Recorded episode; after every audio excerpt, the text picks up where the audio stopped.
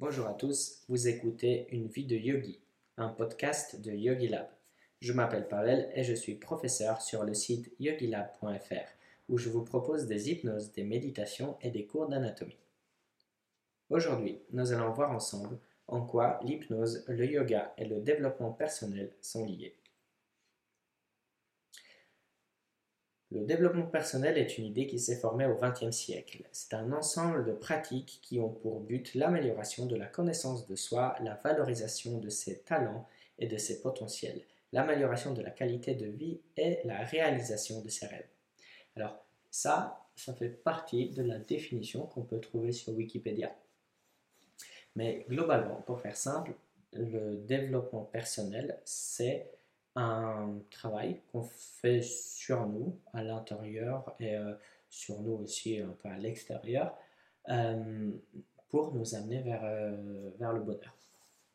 Alors jusque-là, c'est simple, mais c'est une démarche qui est individuelle et du coup, comme dit le titre, personnelle. En fonction de ce qui est important pour nous, globalement, c'est ça qu'on va travailler. Pour certaines personnes, ça va être le corps. Pour d'autres, ça va être des formations et l'intellect, par exemple des études.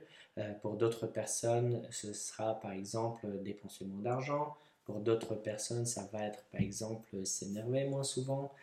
Pour d'autres personnes, ça va être corriger son hygiène de vie ou le cadre de vie, par exemple pour équilibrer la quantité du travail par rapport à la quantité du repos, ou même par exemple changer de cadre de vie. Par exemple, on habitait en centre-ville et maintenant on va déménager, on va habiter en campagne parce qu'on a la possibilité par exemple de faire du télétravail. On n'avait pas cette possibilité-là et du coup la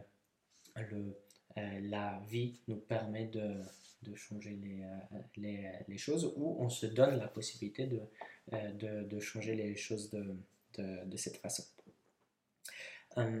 Ce travail personnel vers le bonheur, c'est pas une idée qui est nouvelle. C'est juste maintenant que nous, on appelle ça le développement personnel. Mais ce chemin vers le bonheur, c'est quelque chose qui existe potentiellement vers la nuit des temps, depuis la nuit des temps. Et c'est juste qu'au fur et à mesure où les époques elles changeaient, on avait d'autres priorités. Pour les hommes des cavernes, c'était que la pluie ne tombe pas sur la tête, de quoi avoir à manger et d'avoir chaud. Si on avait ça, quelque part on était heureux.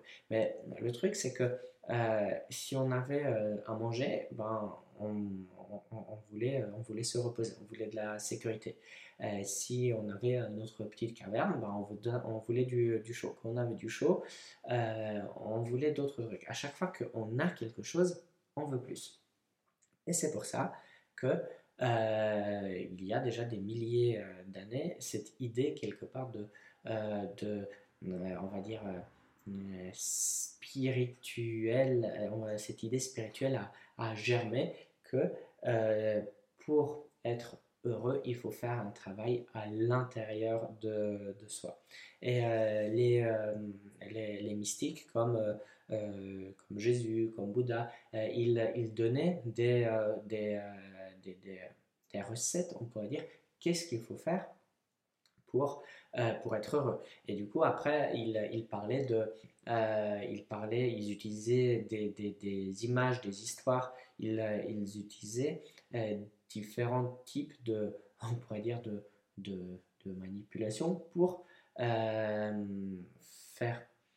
pour motiver les gens pour aller vers ce type de comportement. Dans la religion chrétienne, on parle du paradis, dans le bouddhisme, on parle de nirvana, dans tout ce qui est autour du yoga, on parle d'un éveil spirituel, d'une libération, Samadhi, je crois que ça s'appelle comme ça.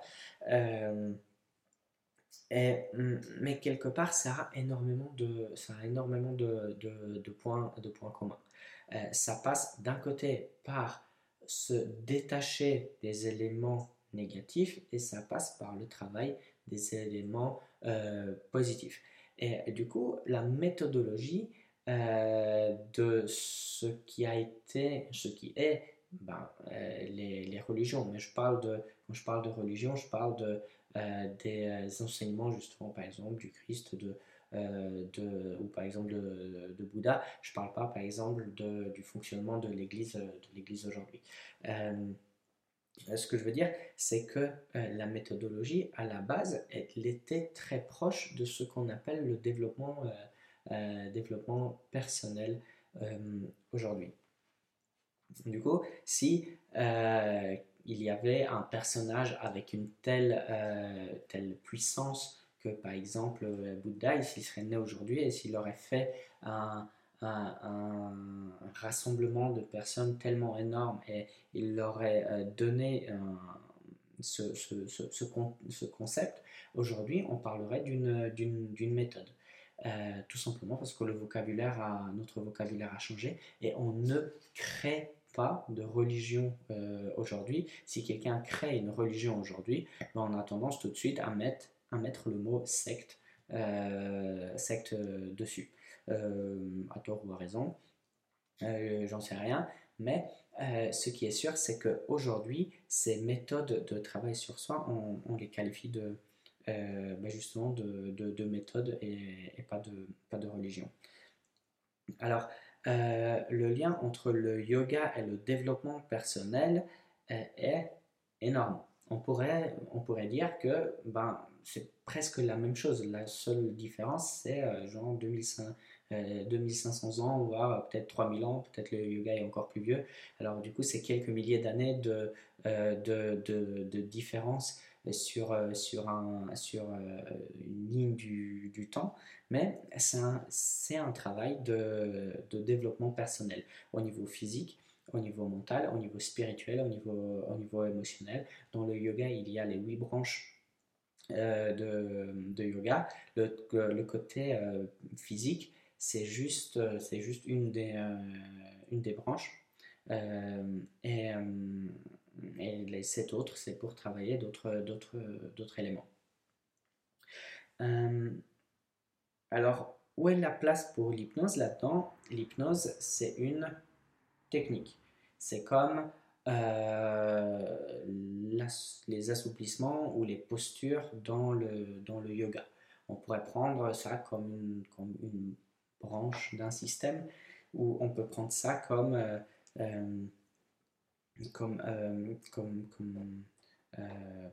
simplement comme une technique. On a un problème, on applique une technique dessus et le but c'est de résoudre le problème ou quelque part de le modeler,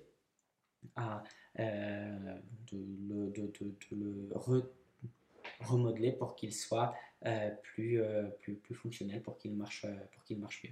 Par exemple, si tous les lundis matin je vais au travail et je suis énervé, on peut essayer à travers l'hypnose de se créer une sorte d'encre, de façon de penser que tous les lundis matin je vais au travail et je suis heureux. On peut, à travers l'hypnose aussi, chercher pourquoi je suis malheureux si je vais lundi matin au travail. Est-ce que c'est parce que j'ai vu des gens aller lundi matin au travail et être malheureux? Est-ce que ça s'est ancré dans ma tête quand j'étais petit? Est-ce que quelqu'un m'a dit que le travail c'est difficile et stressant? Est-ce que j'y crois sans avoir forcément d'arguments? Est-ce que c'est juste une fausse croyance ou une croyance limitante? L'hypnose, en nous connectant à notre inconscient, peut nous donner certaines réponses. Alors, comment ça marche? On a dans notre cerveau, des neurones, et ces neurones travaillent avec une certaine fréquence. Ces fréquences, on les appelle alpha, bêta, gamma, theta et delta. Dans l'ordre, celle qu'on a le plus souvent, c'est alpha. C'est un fonctionnement... c'est pas celle qu'on a le plus souvent. Le plus souvent, c'est la bêta. Bêta, c'est un éveil classique. C'est notre fonctionnement de tous les jours. On se fait un repas...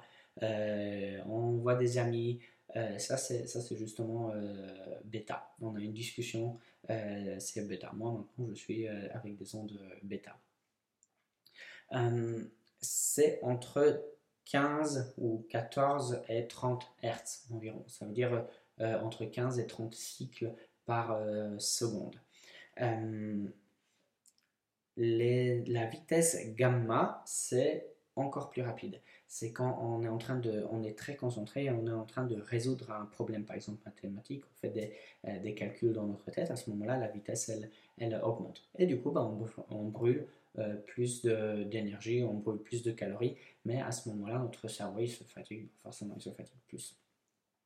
Et c'est entre 30 et 60 Hertz. Parfois, ça peut monter plus, mais ça va être lié avec des états, par exemple, épileptiques ou d'autres situations comme ça. Si on monte, ça devient en général très problématique pour nous. Alors, par contre, si on ralentit en dessous de 14 Hertz, on rentre dans la vitesse alpha. Alors, c'est très facile. Il suffit de fermer les yeux et de se concentrer 2 secondes sur notre propre respiration. Alors, il y aura moins d'informations qui vont arriver par les yeux, notre cerveau est moins stimulé, et tout de suite, il se détend. Notre respiration aura tendance délicatement à se calmer, et ça peut être un état de détente, de méditation, par exemple de méditation légère. C'est un état où juste, par exemple, on ferme les yeux juste avant de s'endormir et on est conscient de tout un tas de trucs qui nous sont passés dans la journée. On est en train de cogiter sur des choses, alors à condition bien sûr qu'on n'est pas en train de résoudre des problèmes très compliqués, parce qu'à ce moment-là, bien sûr, la vitesse, elle peut augmenter. Mais si on est dans un état de détente, on se sent bien, on vient de se mettre au lit au chaud sous la couette, ça descend jusqu'à alpha. Et après, petit à petit, la fréquence, elle continue de diminuer. Alpha est aussi associée à une sensation de bien-être. Si on est, par exemple, on a les yeux fermés mais on cogite à quelque chose qui nous a stressé dans la journée, à ce moment-là, on est plus dans le bêta, voire gamma. Mais si on a fermé les yeux, on est détendu et on se sent bien, à ce moment-là, c'est probablement alpha. Cette vitesse, dans cet état-là, ce qui se passe, c'est qu'il y a une synchronisation entre les deux hémisphères cérébrales. Ça facilite la créativité et l'apprentissage. C'est dans cet état-là qu'on peut plus facilement avoir, par exemple, une idée quelque part qui peut émerger. Et quand on commence la méditation, les exercices avec la méditation, souvent on se plonge dans cet état-là. C'est un état qui est bon en soi. Voilà, point barre. Après, si on va encore plus loin, la vitesse θ, c'est entre 4 et 8 Hertz. La vitesse θ, c'est quand on commence à plonger déjà dans le sommeil, on commence à imaginer des trucs un petit peu pas possibles, où on a des rêves, où le matin on n'est pas encore réveillé, mais plus trop endormi, et parfois on est conscient qu'on rêve, on s'imagine des trucs, mais on voit les choses de façon très très très réaliste. Et aussi les rêves tout court, c'est aussi l'état θ. C'est des méditations qui sont beaucoup plus profondes, c'est des méditations où on a un peu plus de mal à contrôler notre esprit. Il fait un petit peu ce qu'il veut. Mais à force de s'entraîner, il peut rester attaché à quelque chose. Par exemple, à nos sensations corporelles. Et dans l'état θ, on va avoir des sensations corporelles qui sont beaucoup plus fortes. Par exemple, de la chaleur, un état de bien-être. Une relaxation profonde où le corps est un petit peu endormi, où on le sent beaucoup moins, ou voire on ne le sent pas du tout. C'est aussi cet état-là qu'on va cibler dans l'hypnose thérapeutique. Dans l'hypnose thérapeutique, on va cibler l'état θ parce qu'on veut quelque part que la personne elle soit présente. On veut qu'elle vive l'événement, on veut qu'elle vive l'expérience. Et C'est pour ça que même dans les hypnoses qu'on fait ici sur Yogilab, le but c'est de plonger dans cet état de détente et après de rester avec les angles d'état assez longtemps. Plus la personne ralentit ses ondes cérébrales, plus l'expérience va lui sembler réelle. Et on peut se dire que oui, mais du coup c'est juste une sorte d'illusion. Mais en fait, ce n'est pas forcément une sorte d'illusion. Notre cerveau, il fonctionne de cette façon que s'il y a quelque chose qui se passe à l'intérieur de lui, pour lui, c'est réel, c'est la vérité. Et il y a énormément de recherches scientifiques qui ont démontré ça.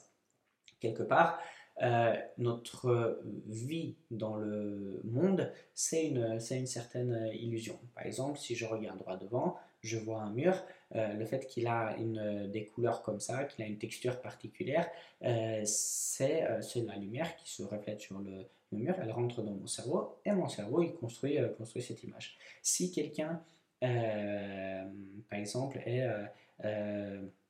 a cette particularité d'être daltonien, on dit daltonien, à ce moment-là, il peut voir les couleurs de façon différente. Mais pour lui, ces couleurs, ça va être sa réalité. C'est juste qu'on ne va pas mettre le même mot, mais ça ne veut pas dire que pour lui, ce n'est pas réel. C'est aussi réel que mes couleurs sont réelles pour moi. Pareil, si quelqu'un a des hallucinations, si quelqu'un voit par exemple un dragon devant lui, pour lui, c'est la vérité. Il peut par exemple se dire « ouais, mais c'est pas possible parce que ça n'existe pas ». Il peut quelque part rationaliser le truc, mais globalement, s'il le voit, pour lui et pour son cerveau, c'est réel. Son cœur va accélérer, parce que tout simplement, il y a un dragon en face et du coup, ça fait très peur.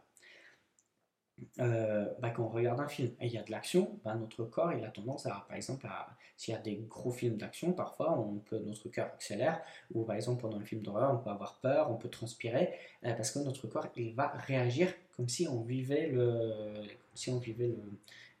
truc ou les émotions d'un personnage. Certains films sont tristes et on pleure, parce que du coup on vit la chose comme si elle était réelle. Et du coup ici pareil, si il y a eu quelque part un traumatisme dans le passé et on prend la personne et on lui fait revivre ce traumatisme, mais de façon à ce qu'il ne soit pas traumatisant, à ce moment-là, la personne, elle revit la chose d'une autre façon, mais on enlève le traumatisme, et cette chose, ça reste comme une expérience et pas un traumatisme. Et c'est justement la méthodologie de l'hypnose thérapeutique, où on essaye justement de faire revivre certaines expériences, ou tout simplement faire vivre certaines expériences pour que le cerveau de la personne commence à fonctionner avec des nouvelles expériences. Et du coup, pareil, par exemple, dans les hypnoses avec les angoisses ou avec le poids ou avec d'autres choses, comme la colère et comme d'autres choses qu'on va faire dans le futur. Le fait de vivre quelque chose sous hypnose, ça veut, même si on ne l'a pas vécu pour de vrai, entre guillemets, pour notre cerveau, on l'a vécu pour de vrai parce qu'il s'en souvient et il va agir en fonction de ce qu'il s'en souvient. Alors il va réagir en fonction de ses souvenirs. Alors du coup, si par exemple on a eu un souvenir vrai comme ça, de notre mamie qui nous dit « mange, tu vas être fort ». Et du coup, on se dit « ouais, je veux être fort, du coup, il faut que je mange tout plein ». Si on crée un souvenir de la mamie « si tu manges bien, tu vas être fort, si tu manges équilibré, tu vas être fort », alors à ce moment-là, notre cerveau va se souvenir de notre mamie qui dit ça, et du coup, à ce moment-là, notre façon de manger peut changer. Alors, il ne suffit pas de savoir qu'il faut manger équilibré pour être fort. Tout le monde le sait, ça. Tout le monde sait qu'en mangeant bien, on est mieux. Mais ça ne suffit pas pour manger mieux, parce que notre cerveau, quand on est devant ce paquet de chips, il prend en compte ce qu'on sait, mais il prend aussi en compte tout ce qu'on a entendu. Et si ce qu'on a entendu, c'est plus important que ce qu'on sait maintenant, à ce moment-là, il va prendre la décision de manger des chips, même si maintenant on sait que ce n'est pas forcément la meilleure chose pour nous. Et en remodelant ce qui s'est passé dans le passé, on peut choisir comment on veut réagir dans le maintenant. Alors du coup, voilà, ça c'est les ondes Theta. Et nos méditations profondes qui nous plongent là-dedans, et notre pratique personnelle pour travailler là-dedans, dans cet état-là, est extrêmement efficace parce que ça nous fait vivre des expériences ou changer les expériences qu'on a vécues. Alors, dans les méditations profondes, c'est le but. Le problème, c'est que quand on est dans cet état-là, on a peu de contrôle sur ce qui se passe. Et avec l'hypnose, il y a quelqu'un à l'extérieur qui nous guide. Les méditations guidées, le yoga nidra, ça a à certains moments aussi le même effet. La différence entre une méditation guidée et une hypnose, c'est un peu le langage et l'intention, parce que la technique, elle est plus ou moins pareille. Dans l'hypnose, dans la technique, il y a un élément de dissociation où on va parler que à l'inconscient et pas à la personne. On va essayer d'utiliser un langage pour atteindre un but très précis, pour changer quelque chose. En méditation guidée, on ne veut pas bidouiller avec la psychologie de la personne. On essaye plus quelque part de renforcer des choses positives comme la santé, le bonheur, la joie, l'amour et quelque chose comme ça. En hypnose, il y a une certaine stratégie. C'est un petit peu plus, un petit peu plus précis. On va chercher parfois un truc négatif, on essaie de le reformuler, on essaie de le remodeler, de le changer pour que derrière il y a des choses positives qui en découlent. Pour parler du yoga nidra, je vais aller un petit peu plus dans ces ondes cérébrales, je vais parler des ondes delta. Ça, c'est les ondes encore plus lentes, celles qui sont entre 1 et 3 Hz. Les ondes delta, c'est quand on perd conscience. Alors ça arrive aussi dans l'hypnose, si on fait une certaine dissociation, dans le sens où on prend par exemple la personne, on s'adresse à son inconscient, la personne parfois elle s'endort. On voit qu'elle réagit parce qu'elle bouge des mains, elle répond aux questions. Par contre, quand on la ressort de l'hypnose, elle ne se souvient pas de ce qui s'est passé. En fait, comme si elle avait dormi. Et effectivement, une partie d'elle a dormi. Et le delta, ça nous arrive, les ondes delta, ça nous arrive dans le sommeil, la nuit. À ce moment-là, on n'est pas conscient, on n'a pas de rêve, c'est juste un blackout total. Et ça arrive aussi dans les méditations, où par exemple, on perd notion. On perd complètement la notion du temps. Par exemple, on ferme les yeux, on ouvre les yeux et on ne sait pas s'il y a 10 minutes qui sont passées, on a une heure qui a passé et par exemple, on se rend compte qu'il y a, 3 heures qui ont passé ou 6 heures qui ont passé. À la différence entre une méditation et le sommeil, c'est que si on rentre là-dedans avec la méditation, c'est volontaire. On a fait exprès, on rentre là-dedans et on laisse quelque part notre esprit, notre conscience, quelque part, elle a le contrôle là-dessus. Le sommeil, on n'a pas vraiment le contrôle. On ne s'endort pas au moment où on veut vraiment s'endormir. Et on n'y va pas de façon consciente. Les animaux, ils font pareil, ils ne prennent pas forcément la décision de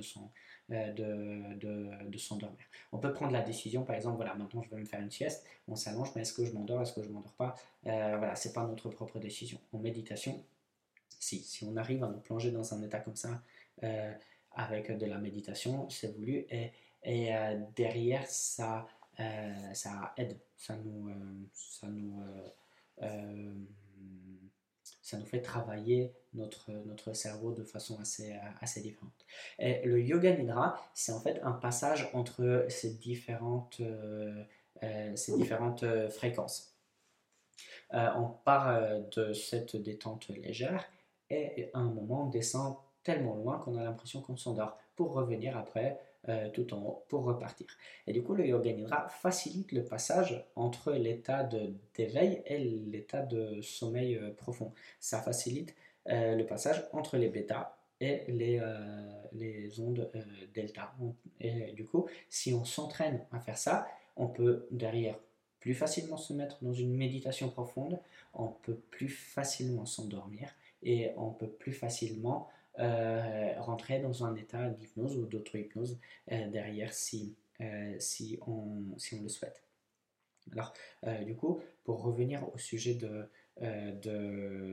d'aujourd'hui, l'hypnose, c'est une technique pour remodeler ce qu'il y a à l'intérieur de nous. Alors, si vous voulez, si le développement personnel, si on compare ça à la chirurgie ou à la médecine, ben, l'hypnose, ce serait le scalpel. C'est un outil pour faire des choses. Il y a beaucoup d'hypnose de spectacle qui existe. C'est des techniques qui sont très particulières, c'est des hypnoses qui sont très avancées. Vous ne verrez pas un amateur faire des hypnoses de spectacle. C'est des techniques qui sont très stratégiquement très bien élaborées. Et dans les hypnoses thérapeutiques, dans les hypnoses utilisées sur Yogi Lab, la méthodologie, la stratégie et le but est complètement différent. Le but, c'est justement du développement personnel et pas forcément du divertissement. Alors, du coup, la technique, elle est complètement différente et les personnes qui se laissent hypnotiser, ils ont un contrôle total sur ce qui se passe. L'hypnose n'est pas extrêmement profonde. Alors du coup, si au milieu, il y a quelque chose qui ne leur plaît pas, en général, tout le monde garde assez de contrôle pour, par exemple, ouvrir les yeux et atteindre la vidéo si elle ne leur plaît pas. Alors du coup, quelque part, au niveau de la sécurité, elle est quand même assez grande. Et du coup, voilà, c'est ça qui relie toutes ces choses-là. Le yoga, c'est une méthode pour arriver vers le samadhi, en gros vers le Bouddha. Le développement personnel, c'est cette idée qu'on travaille sur nous pour arriver au bonheur. Après, le bonheur, chacun le définit de façon personnelle. Par contre, c'est quelque part, on pourrait dire, la même chose. Et l'hypnose, c'est une technique qui peut être utilisée comme dans le yoga, comme dans le développement personnel, pour faire des micro-ajustements à l'intérieur de nous, pour que quelque part notre esprit nous obéisse mieux et que notre corps nous obéisse mieux et que notre vie se déroule comme on a envie qu'elle se déroule et que ce ne soit pas un ensemble d'événements aléatoires qui nous arrivent. C'est pour que ce soit nous qui prenions les rênes de notre propre vie et prenons les décisions de chaque chose pour vivre tout simplement de façon plus consciente. Voilà, c'est tout ce que j'ai préparé pour vous aujourd'hui. Je vous dis à bientôt et si vous avez des questions, n'hésitez pas, vous pouvez les poser sur le groupe Facebook. Je répondrai avec plaisir. Voilà, à bientôt.